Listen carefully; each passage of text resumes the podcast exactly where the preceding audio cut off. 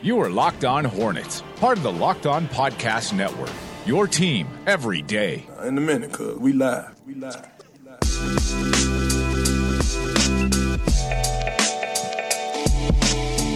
Welcome to the Locked On Hornets podcast. We are coming to you from the Gittimer.com studios in Uptown Charlotte. If you're in sales and need help, visit Gittimer.com today to learn how they can help you do the one thing you want to do make more sales. Make sure you are also following us on Twitter and Instagram at Locked On Hornets and on Facebook, facebook.com slash Locked On Hornets.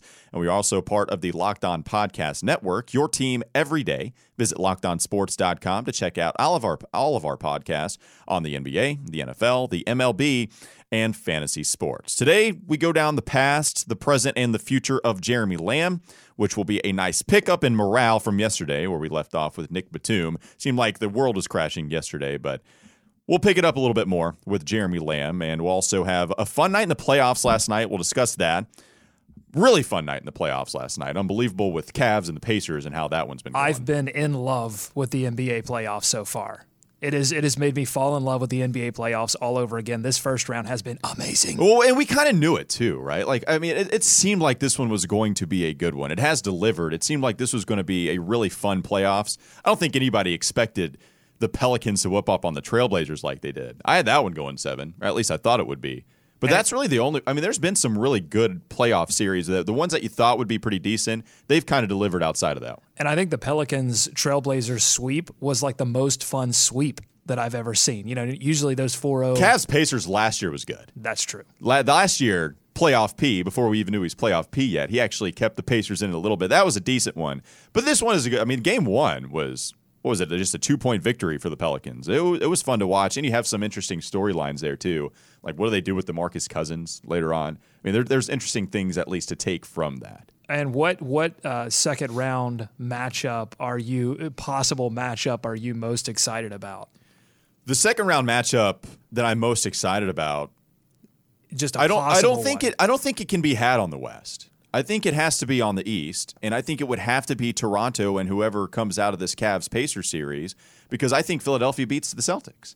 I'm, I'm comfortable thinking that Philadelphia marches on, even despite Brad Stevens being a fantastic coach. I think it has to be Toronto and Cleveland or Toronto and Indiana, and I guess this is even assuming that I have Toronto beating Washington.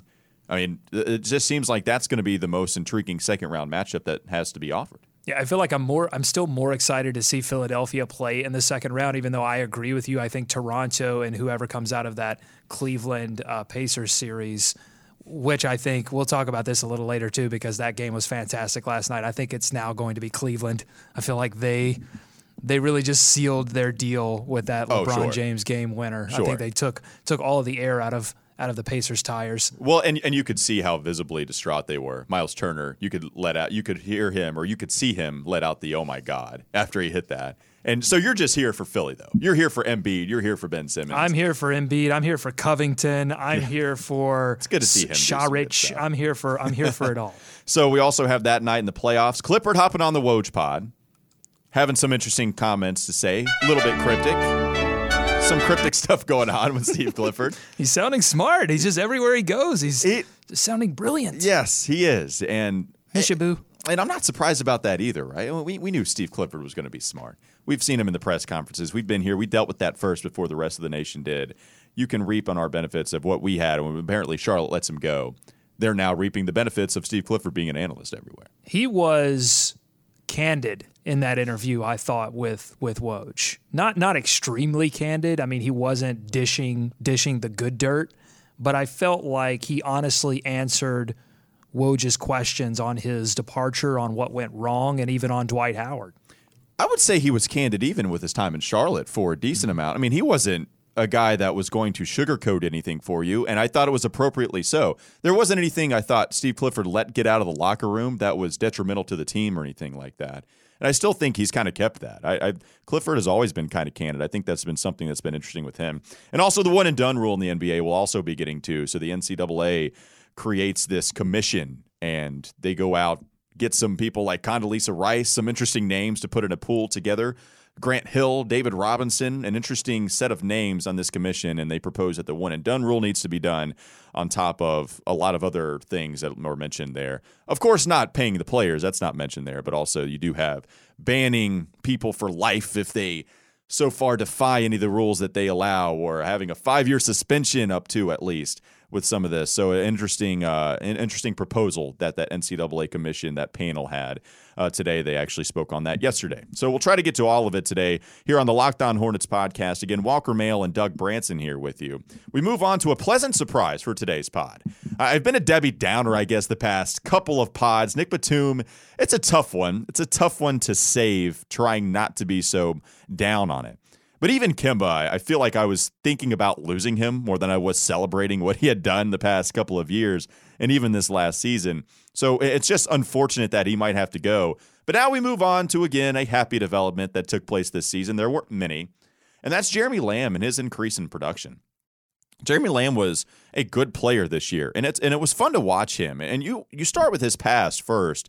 Jeremy Lamb was drafted by the Rockets in the lottery, and that was in 2012 and didn't play for him. You know, but early in his career, you know, the most interesting thing to note for Jeremy is that he was, of course, part of that trade that sent James Harden to Houston, where he didn't wasn't even uh, again that much of the Rockets' equation at that point because they used him to get the James use him to get James Harden. So they send him to get James, and in that trade, OKC got Lamb, and they also got Kevin Martin, Western Carolina grade, hometown guy while sending the eventual probable MVP, of course, to this year's Rockets and James Harden. So Lamb goes to OKC, and he doesn't quite make a huge impact, just averages a little over six points a game in his 23 year old season. And then Charlotte decides to take a chance on him, and they trade, of course, a second round pick. Of course, they trade a second round pick, and they trade Luke Ridnour. And of course, again, is there anything more predictable than a second round trade from Rich Cho and Luke Ridnour just being traded by anybody? It was the Rich Cho special. It was. It was. It was a Rich Cho special of a second round pick, and here's a guy that is definitely deemed expendable. Luke Ridnour, by the way, that week traded four times, five different teams just in six days, and that's not an exaggeration. Six days. Luke Ridnour was traded. He went from Orlando to Memphis, Memphis to Charlotte, Charlotte to OKC, and eventually ended up in Toronto. So many miles accumulated, I'm sure. yes, because he was here. He was How many for- free trips did Luke Ridnour get to take from the miles that he accumulated? the hotel points. Give me some of those hotel points, Luke. He was in Charlotte for hours. He was a part of this Hornets team. He wasn't. I mean, it was not a full day. It was hours, and then he was sent Just in on. the B terminal, grab some Bojangles in Charlotte Douglas. At least he got to experience the Chicken Supreme. At least he got to experience that here at good old Charlotte Douglas International. The basketball life of Luke Ridnour was amazing, but that's how you get Jeremy Lamb, and he becomes a member of the Charlotte Hornet. So, oh, so Lamb comes to Charlotte and begins his career with the Hornets, and eventually gets that contract. And it, it didn't take him too long to get that contract. So we'll discuss that next, along with the present and future, alongside a couple of other things that I already mentioned that we will be discussing in the show today. So up next, again, we will discuss the present and future of Lamb on the roster, including Steve Clifford's comments, the NBA playoffs, and more. You're listening to the Locked On Hornets podcast. You are listening to the Locked On Hornets podcast. The one draft pick you hit on was Kemba Walker, and you, you drafted Bismack Biyombo before him. Go! You got it right the second time, which is great, I am too smart. S-M-R-T. but you drafted Biyombo before Kemba Walker. So, again, you almost messed that one up as well. It's time for more of the Locked On Hornets podcast.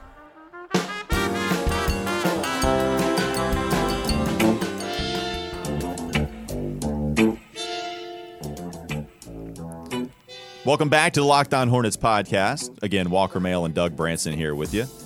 We got Jeremy Lamb up today. Took care of Kemba Walker and Nick Batum already. Got Jeremy Lamb up. And this one, again, it's a nice uptick in the morale. The Hornets, when they bring in Jeremy Lamb via that trade from OKC, they waste no time signing Lamb to a three year, $7 million deal. He wasn't here very long. And that was taking a gamble on Lamb's development at that time. You took a gamble with his development, and of course, with contracts close to spiking. For the first two years, it seemed like Charlotte would not get that value of Lamb. But this year, he blossomed into a better than average NBA player, where that is a good contract for Jeremy. he was in a group of players that the Hornets got on reasonable deals before the cap spike. And people often ask me, like, why how are the Hornets in the cap situation that they are in? And honestly, Jeremy Lamb is a part of that because they spent moderate amounts of money on multiple players, and not enough of those players did what Jeremy Lamb did this season, which is improved significantly. And you know what's funny is Kemba Walker got that twelve and a half million dollar deal. Was it was it the year before that, or was it that year that he got it? It would have been it would have been around that time too.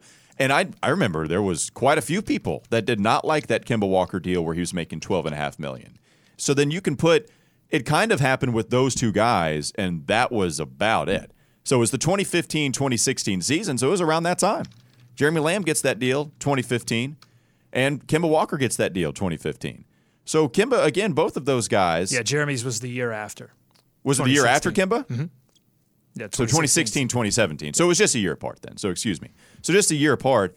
But it- it's kind of funny. Rich Cho kind of takes it's it's the same approach, right? It's the same approach that Kemba with a lot more promise than what Jeremy had at that time, averaging 17 a game off those uh, couple of seasons after his rookie year. I mean, you, you take you take that shot with Kemba, and then with Kemba, he actually grew into an all-star deal, one of the best contracts in the league as it stands right now. Jeremy grew into his contract. You pay seven million for Jeremy Lamb right now, and you don't have any problem doing it. And it's going to be a guy that a lot of teams might try to inquire about when looking at Kemba, or maybe looking to take on with one of these other salary contracts. Maybe not Kemba, I should say, but when taking on one of these other contracts. Yeah, Rick Bonnell of the Charlotte Observer has been prophesying Right. about the the Jeremy Lamb apocalypse, about Jeremy Lamb getting dealt because his his contract looks so juicy. Now, I will say he did say this, and, and this was based on a conversation with Bobby Marks of ESPN. But Right. he did say this before all of this shuffling happened, when it when it could have been a situation where the Hornets may have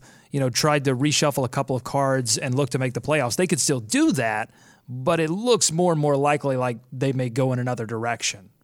Yeah, it could. I mean, it's still obviously a possibility, but it was before all that stuff happened, and now, now I guess you just have no clue with what Mitch Kupchak is going to do and what what this organization is going to do because they could go any direction.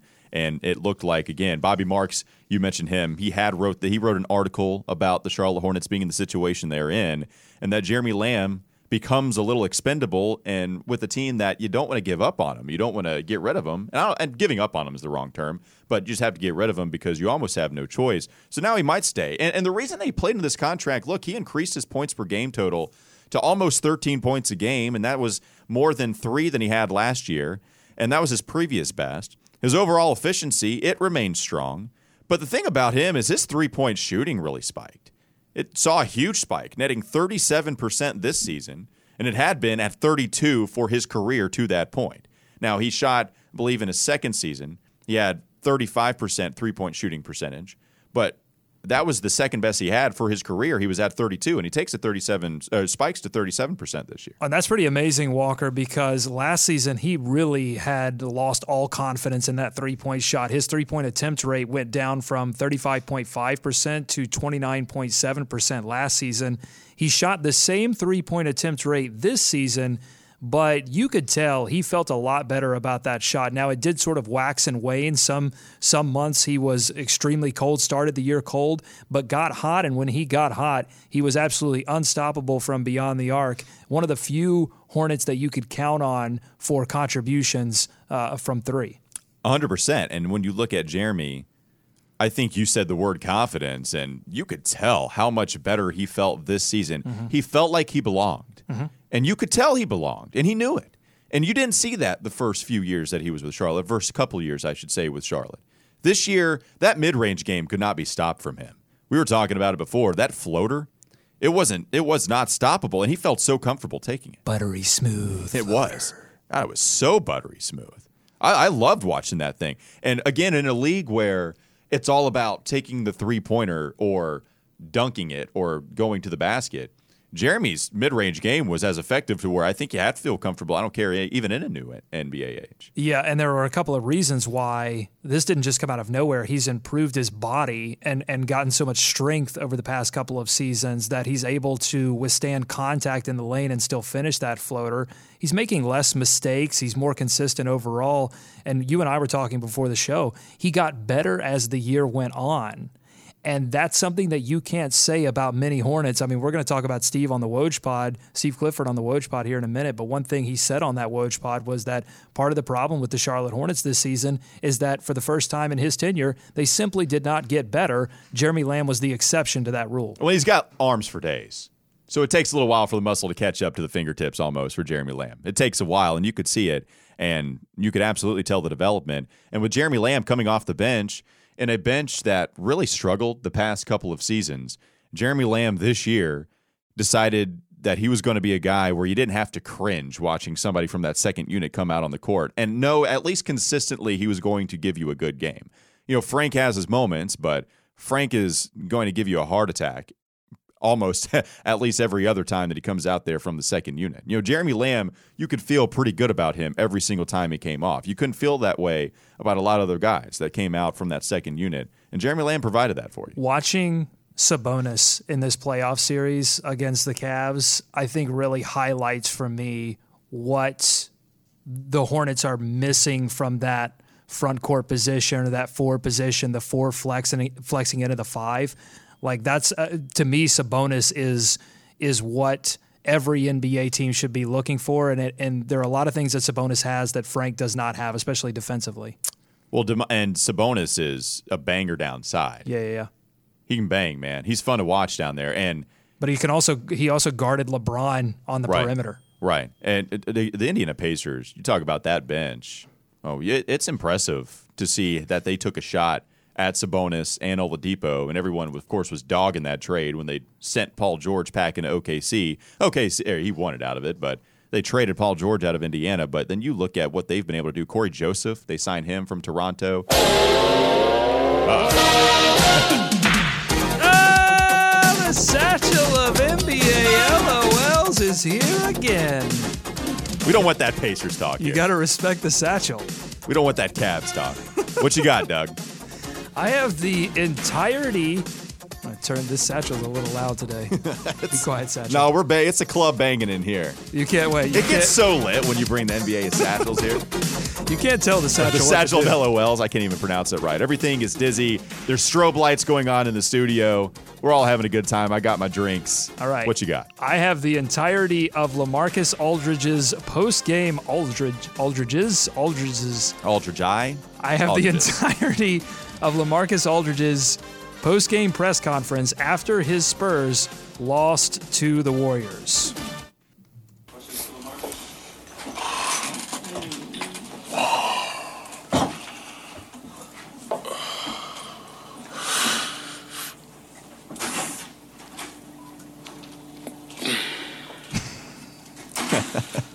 All right then. Cool. no, hang on. That was it. Perfect. Uh, that was he's, the he's good with it. entirety of Can- Lamarcus Aldridge's post-game press conference. Is there any way we can run that back? Because that's that's Darth Vader at the beginning of that. The- here it is. The entire this is the entire press conference from Lamarcus Aldridge after the Spurs were eliminated for the season.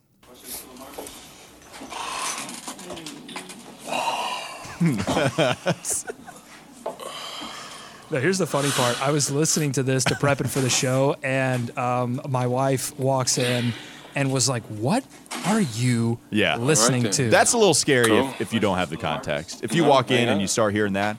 So if you walk in on somebody and that's the audio that's playing and they're looking at a computer screen, that looks a little weird. Yeah. that's Darth Vader. I didn't have pants on. That didn't help either. That's- Um, that would have that would have been a little bit more disturbing had you heard the Lamarcus Aldridge heavy breathing. So Darth Vader and you don't have pants on and you're hearing that kind of mo. That's that's weird. That's weird. It was yeah, it was totally fair on her part, but at the same time, that's just a funny the the fact that the the that, by the way, that's Gregg Popovich's wet dream to walk into a press conference, have no one say We've anything. wandered down a fantastic road. But yes, you're right. I mean, Gregg Popovich loves that. That's what he dreams about. He win maybe, maybe occasionally a playoff victory here and there, but that comes secondary to the no question press conference. Lamarcus was totally cool with it. He was like, "Yep, great." Of course, I imagine a lot of players would be cool with it. None more so than what Lamarcus Aldridge, or than more than uh, what Gregg Popovich would be. Gregg Popovich would, of course, be proud of that. So, anyways, the Spurs are out of it now. Golden State moving on, and we're moving on to uh, well Jeremy Lamb. I guess we were discussing how great he was, and and so we we touched on his past and future, Doug, and now or his present and his past, I should say. Now uh, let's let's dive a little bit deeper into his future. You know, Rich Cho's contract it turned about to be it turned out to be a good one for Lamb. He's under contract for one more year, and he's also one of the very few decent assets that Charlotte has. But you've read Bobby Marks' comments we talked about on Charlotte's situation, and he might just be another sweetener that you have to put in any deal that revolves around a contract dump. If you keep him, then I think you very well could see him in the starting lineup if there is any other kind of roster movement at that position. If there is, so happens to be a, a dump on some other position, then maybe you could see Lamb in the starting lineup, but you also get significant minutes with Lamb. And I think you're fine with that, with the way that he really produced and really progressed this season. At this point, I think I would rather see a situation where Lamb stayed and is going to get a more significant role just to see what that would look like. Lamb starting a lot of games, more so than using him as a sacrificial piece to retool for a team that I'm not quite sure that if it stayed the way it is can make the playoffs. It would be sad to see him and guys like him go because again, it is the few things that we were able to hold on to this season. And again, I I, I would agree with you. It would be cool to see Jeremy Lamb be able to stay a Charlotte Hornet. If you like what we're doing here, make sure you are checking out what else the Locked On Podcast Network has to offer, including Locked On Panthers. Host Bill Rossetti is getting you ready for the NFL draft right now in his latest episode. Again, that NFL draft, by the way, tonight. So check out all the Locked On Panthers podcasts and the latest episodes dropping. Subscribe now on Apple Podcast, Google Play, Spotify, wherever you get your podcast. Just search Locked On Panthers. We're proud to be part of the Locked On Podcast Network, covering the biggest local stories in every single market. We'll take a quick time out. More to come on the playoffs and the one and done roll up next, according, uh, of course, with Woj's comments as well, or excuse me, Steve Clifford's comments. More to come after this. This is Locked On Hornets. You are listening to the Locked On Hornets podcast. And Doug, don't you have an Elden Campbell like stuffed animal type thing? Yes, I do. I got it at the last regular season home game that they had before they left for New Orleans. I look, I love me some Elden Campbell, but is that, is they, that the they were just they were clearing everything out of the house because it was whatever they gave to the fans that night they didn't have to take with them to New Orleans. Get more Hornets analysis on lockedonhornets.com.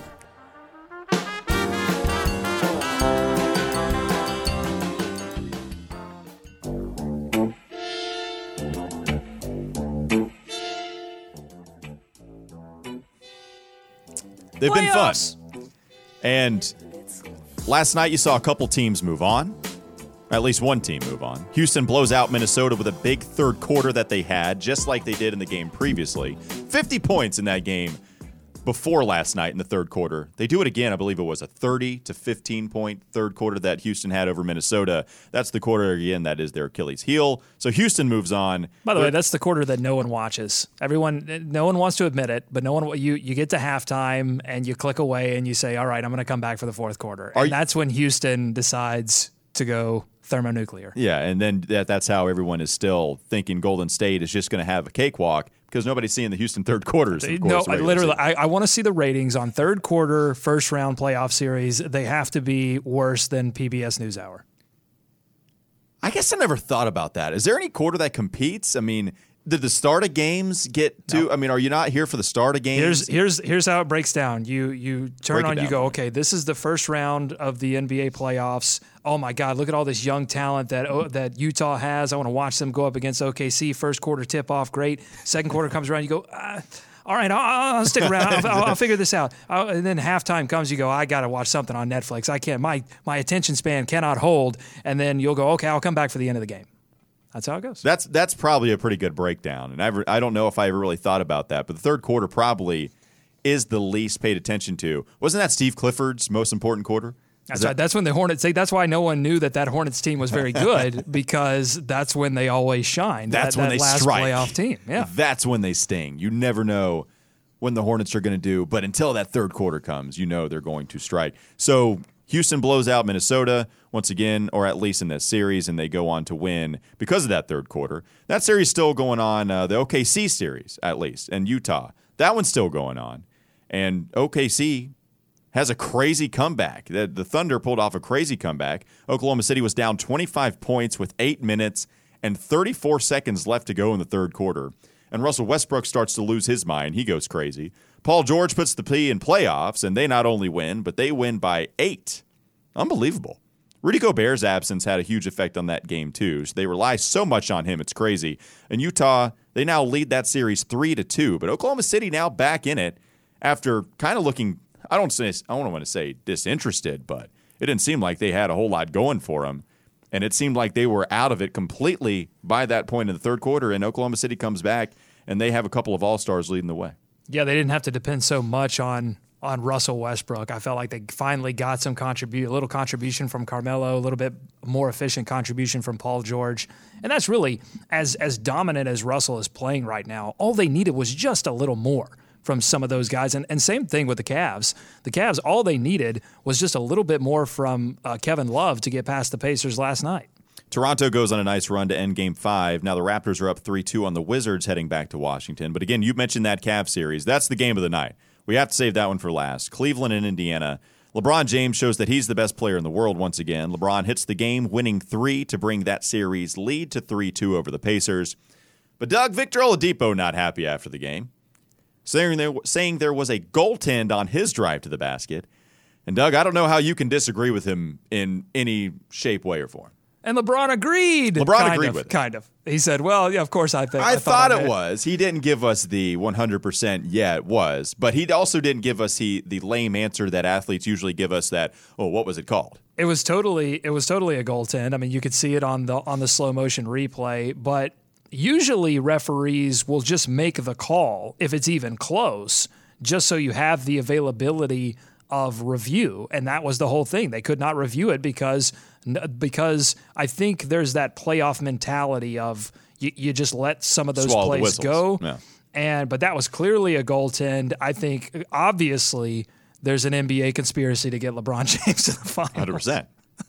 Those refs That's what's every yeah everyone's gonna that's that is the line that everyone's going to take. Those refs knew. This those is refs just enough. This is just another example of an NBA conspiracy. Those theory. refs knew LeBron was going to hit that crazy three point shot with three seconds left to go. They knew they'd call the timeout Mm-hmm. to set up that play. They knew everything about it. And I agree with him. I agree with the conspiracy theorists. It's so obvious. Even when LeBron James said that he thought it was a goaltend, basically saying that he thought it was, not saying it absolutely was, but that he thought it was. So it should have been reviewed, but doesn't take away from LeBron hitting an amazing shot. Should have been called, should have been reviewed. Refs not calling it, not reviewing it, whatever. Still, LeBron hits an amazing shot, and you have to give him kudos for hitting that in Thaddeus Young's face, by the way, after Thaddeus had a tremendous defensive play uh, on the pl- offensive possession for the Cavs before that. And the most amazing thing to me about that shot, Walker, is that he had spent the entire game driving to the hole a million times in that classic bulldozer LeBron uh, mentality that he has,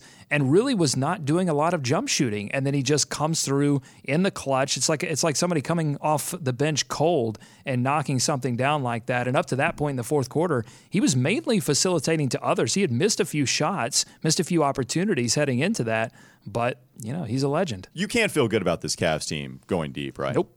You No, can't feel good at all about it. No, not at all. Because again, uh, they they played the stat uh, last night that Jeff Green is is one of their leading assists.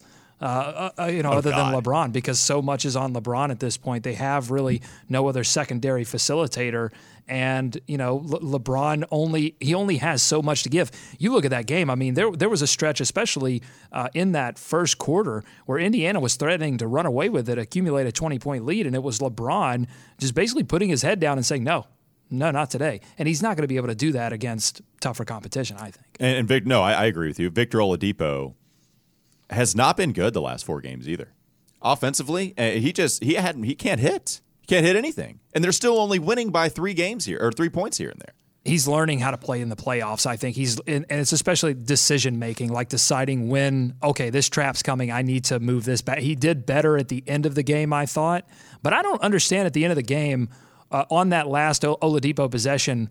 Like Sabonis comes up for a screen, and it was I, I was thinking, okay, good, they're going to try to get LeBron off of Oladipo, try to force a switch, or at least force some confusion. But Sabonis just goes up there and kind of gives one of these like weird, not lazy, but just like a weird screen that didn't really do anything, didn't accomplish anything. And then you've got Oladipo one on one with LeBron. I mean, that's advantage LeBron every every day of the week and twice on Sunday. Well, and, and Victor Oladipo, I mean, he actually gets to the rim in, in that last possession, and LeBron even talked about Don't Victor. Oladipo. and Victor Oladipo talks about it, or excuse me, LeBron James does. Said he got him leaning and he drove right by him. And then, of course, there is the goaltending, which we won't revisit.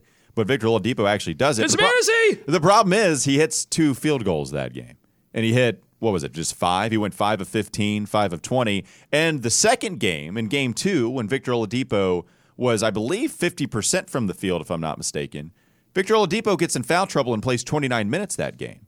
So every single game that the Cavs have either won or have been or have lost or have been, and of course all the ones they won have been barely. Victor Oladipo, one hadn't been very good from the field, and also the game that the Cavs won in game two, Victor Oladipo was out because of foul trouble. Played 29 minutes. That's 10 less minutes than he had played in every single game at least. That's another quarter. You're missing a quarter of Victor Oladipo in game two, and the Cavs win by three points. Those are facts, people. Enough with your factoids. Let's get back to ball. You can't feel good about him. You have to feel good about somebody else. Maybe it's Toronto. Probably it's Philly. I'm here with Philly. Doug's here with Philly. We'll see what they can do. One other thing, real quick, before we close today the one and done rule, Doug. The commission announced its recommendations Wednesday, focusing on the NBA's one and done rule, providing a path for players to return to college if they go undrafted, enhancing punishment for rule breakers, and addressing concerns regarding grassroots basketball. What are your thoughts on this? What are your thoughts on the NCAA getting a commission, basically saying, hey, group, can you do this job for us? And then having them come out with this kind of piece on Wednesday, what was it, a 60 page report, and then relaying it for everyone, discussing about the one and done rule and, and some of the harsh punishments that they have if you do indeed defy the rules that they're implementing. I think the one and done rule is all but done. I think they're trying to figure out timing at this point. They were talking about maybe the 2020 draft as the earliest possible date that uh, we could see the one and done rule go away. Uh, I like that uh, Condoleezza Rice is leading this commission. We're getting an early 2000s name back into the headlines. Mm-hmm. I wonder if it's enough for liberal sports fans to forgive her for all the war crimes. I don't know if she saves college basketball. If she does, can, can will that cover up for all of the many wars? I don't know. Uh, I'll leave that. I'll leave that to to the listeners. You figure it out. Yeah, I, I doubt it, but yeah, we'll, we'll see. we'll see. We'll see if they're able to forgive Condoleezza. Do you like the one and done rule being banished from college basketball for Yes, them getting out of that? No, I, I agree. And but why do you? Because here's the thing: they want to get rid of it because they feel like it's making college basketball corrupt, and I want to get rid of it because I hate taking away the power from high school basketball players that want to go to the NBA and saying, no, you're forced to go play college basketball. So we want the same thing. We get there in very, very different paths. Yeah, go read the go read the Jonathan Abrams book on on high school players jumping to uh, boys uh, boys among men. Uh, go read that book because I think it will offer some insights into why the one and done rule was put in place. It wasn't to protect kids, and it never is. No. It's all about the money, but it's all about owners that were messing up draft picks, and it was their own fault. They were taking risks that they shouldn't take. And so instead of saying, "Hey, just don't be an idiot on draft day," they said, "Oh, we'll fix this. Well, and, and this will make college basketball better. It'll make the NBA better. We'll have players that are coming in ready to play." And it didn't. It didn't do any of those things. And and I think that they're finally coming to their senses on this. And it's going. Listen, if college basketball, because it is so huge and such a big part of basketball in general, if that is viewed as corrupt, if that is viewed in a negative light, that hurts the NBA. I mean, that's just a fact. And so they've, they've got to figure this out. It, it looks like they're starting to. I'm fine. Ban all the college basketball coaches that cheat. College basketball coaches are, they're, they're, there's too much ego, too much pride there anyway. Too weird that the college basketball coaches are bigger than the players. I'm fine with the powers that be uh, going through with all of these changes. Well, and the one thing I do like from all of this as well is again, I do like getting rid of the one and done rule. Again, it's very different ways that we get there, but I do like getting rid of that rule. I also like having players be able to return to college if they do try to get in the NBA draft. That is one positive thing about this, and it'll be interesting to see how they implement some of the rules. Like maybe they are, you know, what what the rules are for coaches able to sign another player if they do go towards the NBA draft. It'd be interesting to see how they implement that. But I do like that the players have a chance to come back to uh, to uh, to back to college and be able to play uh, college basketball. Walker, did you see this number? There are over 230 players, college players, that are going to be testing the waters for the NBA. That's No, too, it's unbelievable. That's too many. And it, well, it seems like there's more this year than ever. Is that is that a record? Yeah, it was an it's an increase over 180, and then I think that was an increase over like 100. So it's just exponentially that number is just growing because more and more kids they see the uh, they see the opportunity there. But the G League can't handle that number of players. Obviously, not all of those players are going to get drafted, and if enough you know agents get into their ears and trick these kids into thinking that their NBA dream is a reality, you know that that's what's going to hurt kids. But if you give these kids the opportunity to go back to college to figure things out, that's only going to benefit, I think, everyone involved. Well, sure, and and it's a smart move, by the way, for all those kids. Because I, don't care if you're ranked 230 out of those. At least you see. At, least you see what teams are thinking about you. At least you understand what everyone else's perception on you. I mean, you might you might of course have that alpha dog mentality, saying I'm the best player here, but the NBA teams might not. And then if you still decide to go with it, even though you're even though they're saying you're 170th out of this, and we only have 60 picks, then that's on you at that point. But right now, it's not on college basketball players. Right now, they're going to go see what their perception is, and they still can't come back. And that's the problem. I think why they're doing this now too is they are seeing players like Thon Maker and uh, Anfernee Simons in this draft basically finding a way to to undermine the rule anyhow because Simons did like a post grad high school year. It's like a weird thing, but he's 19 I've still old. looked into it. I still don't understand what he did after. I don't get it either, but but they're figuring out, and that's the thing. That's the first hole in the dam, and there will be more holes and more people figuring out ways to get around the rule, and and that again is w- when you start to have that kind of thing happen. It's just it doesn't look like a positive thing, uh, and and it's going to take away from the draft, from the NBA, and from college basketball. So good on uh, this Condoleezza Rice led commission. Uh, I'm willing to forgive uh, maybe like at least 2005 on. That's it. I'm still 2003 from on. Uh, that's still on you, Condi, but I'll, I'll let go of everything. The one that. thing, real quick, before we wrap it up, I, I got to get this off too. The one thing up, real quick, is that they don't address they don't address paying players. They leave that out of the report. They don't address allowing players to market themselves, and that's still a problem. That's a that's a huge problem. This is in fact the biggest problem that even was addressed. If you were to put that here, then that goes to the top of the food chain and all the problems that you addressed within this panel. And it, you look at it with college football, you look at it with college basketball. These kids could be making a lot of money themselves. And you always go, I always go back to the Fab Five documentary when Mitch Albom is talking about his time with Chris Webber. Chris Webber walks by a bookstore in Michigan, and in an Ann Arbor bookstore, there's a number four on a jersey, and he's looking and he at can't it. even read the number four. What's up with that? And Chris Webber looks at the jersey, Doug, Mm-hmm. and he sees the number four, and he's thinking, "Wait, why? That's eighty bucks. Why I'm not seeing a dime of that money? I'm not seeing any of that." And Mitch Albom said, "That's when I knew Chris Webber was going to declare for the NBA draft." You know what? How can you blame him? The guy was amazing, and maybe you can't read. All right, thanks for listening to Locked On Hornets here on the Locked On Podcast Network. Follow us on Twitter and Instagram at Locked On Hornets. Subscribe to us on Apple Podcasts, Stitcher, Overcast, wherever you get your podcasts. Just search Locked On Hornets. Thanks a lot again for joining us, guys. I'm Walker Mail. Doug Branson along with me. We'll talk to you tomorrow.